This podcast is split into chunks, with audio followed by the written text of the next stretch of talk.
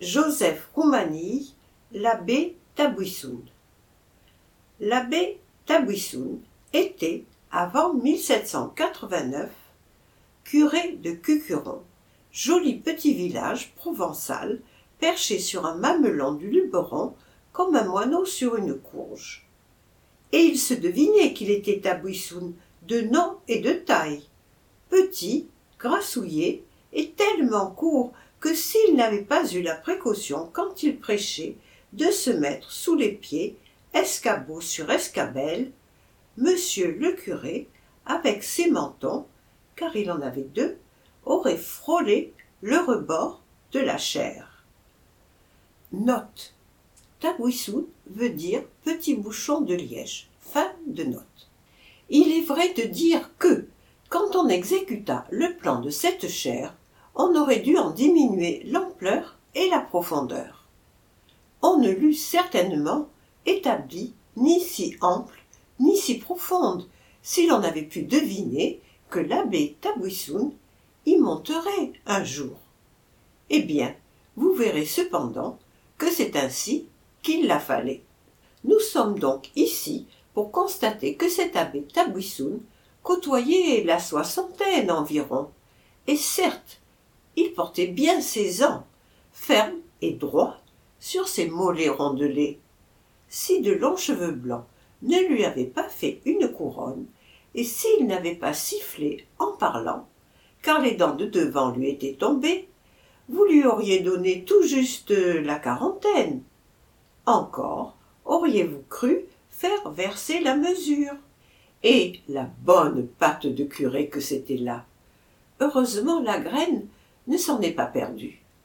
Bien dans son devoir, avenant, rien scrupuleux, pieux, pas méticuleux, et surtout charitable.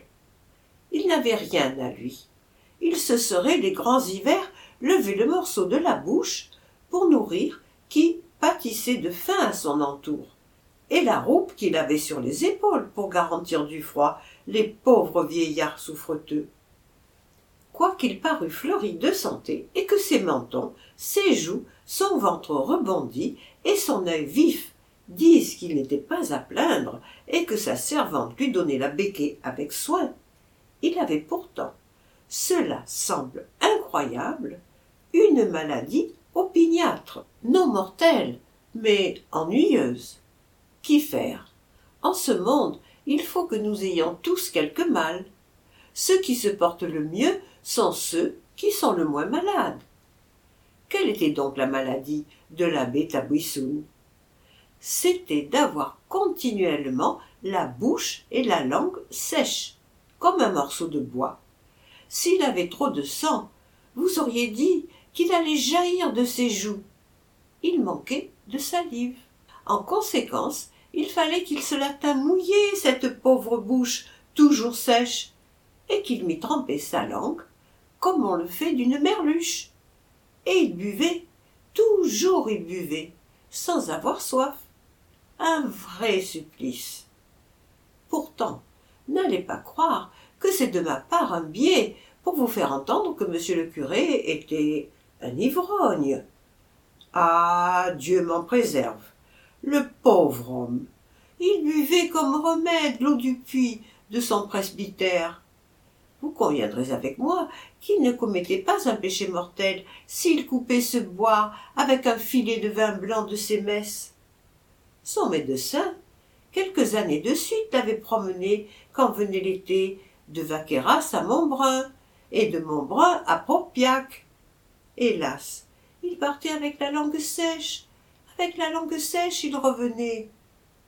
Il fallait toujours recourir au premier remède et le plus gênant pour notre malade, c'était de monter en chair, ce qui arrivait tous les dimanches de l'année, pour le prône, et toutes les grandes fêtes pour le sermon. Le pauvre abbé Tabouissoun en faisait pour deux. Il n'avait pas de vicaire. Mais voici le truc. Avant le sermon, il faisait monter son sacristain, comme pour enlever la poussière sur le rebord de la chair. Mais en réalité, pour y cacher, dans le fond, la petite bouteille du remède, inutile de dire que, selon le plus ou moins de longueur du prône ou du sermon, le sacristain avait soin, sur l'ordre de monsieur le curé, de préparer et de cacher une fiole plus ou moins ventrue. Et puis, le prédicateur prêchait.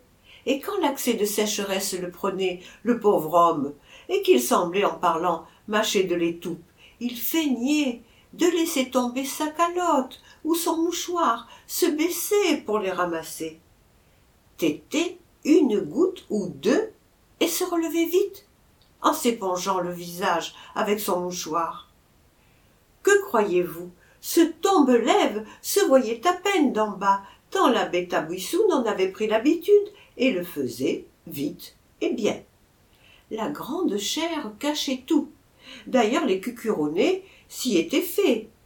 Seulement, il aurait été avis à quelques-uns que le petit curé ramassait trop souvent sa calotte ou son mouchoir. Mais baste, l'abbé Tabouissoun, pour le prononcer un jour de grande marque dans l'année, avait longtemps mûri, puis mis posément par écrit un sermon. On ne pouvait rien lire de mieux fignolé, ni de plus touchant. C'était une passion. Il l'étudia consciencieusement. Puis quand il l'a su sur le bout du doigt, il fit la répétition dans sa chambre, devant son miroir, et en s'humectant la bouche, bien à son aise, quand il en avait besoin. Vint ensuite le jour désiré, le beau vendredi saint. Jamais plus nombreux auditoires ne s'étaient pressés dans l'église de Cucuron, trop étroite ce jour-là.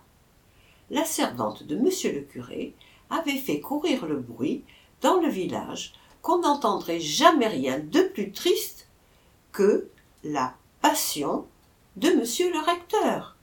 Il n'y eut pas assez de bancs, ni assez de chaises pour tout ce monde qui courut l'entendre, et beaucoup s'assirent par terre.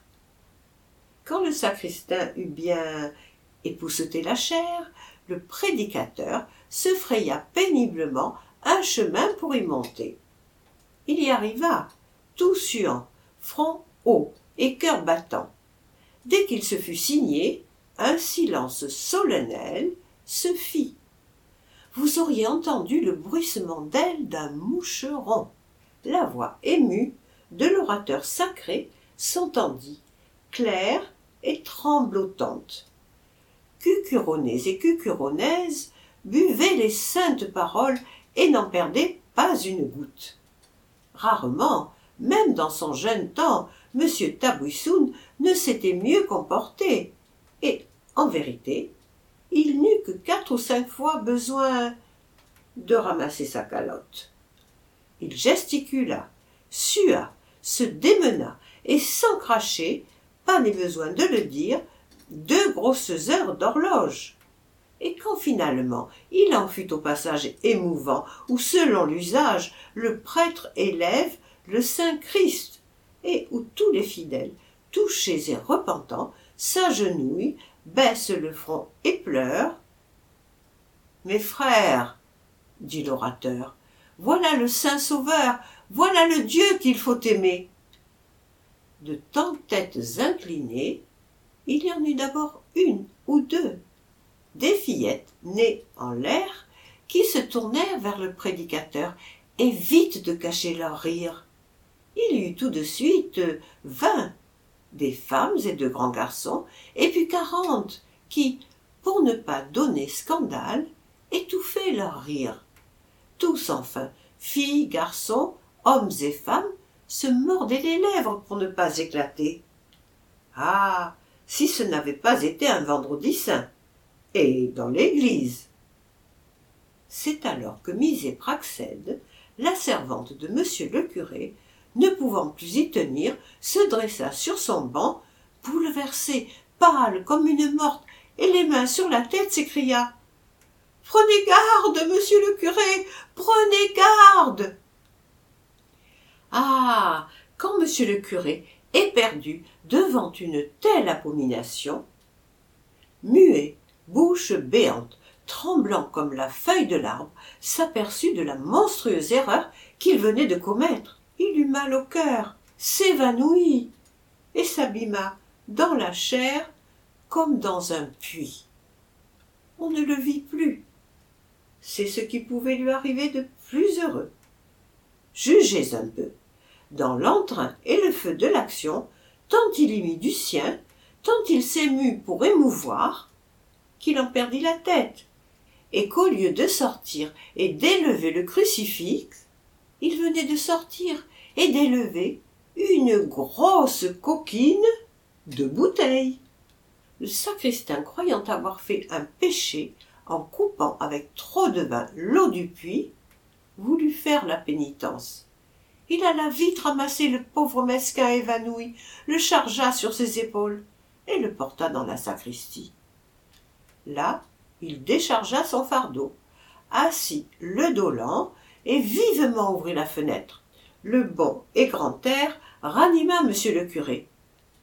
Quand il se réveilla, jamais de sa vie et de ses jours l'abbé Tabouissoun ne s'était senti la bouche plus sèche. Et vite, vite, il fallut recourir à la fiole. Fin de la nouvelle de Joseph Roumani, l'abbé.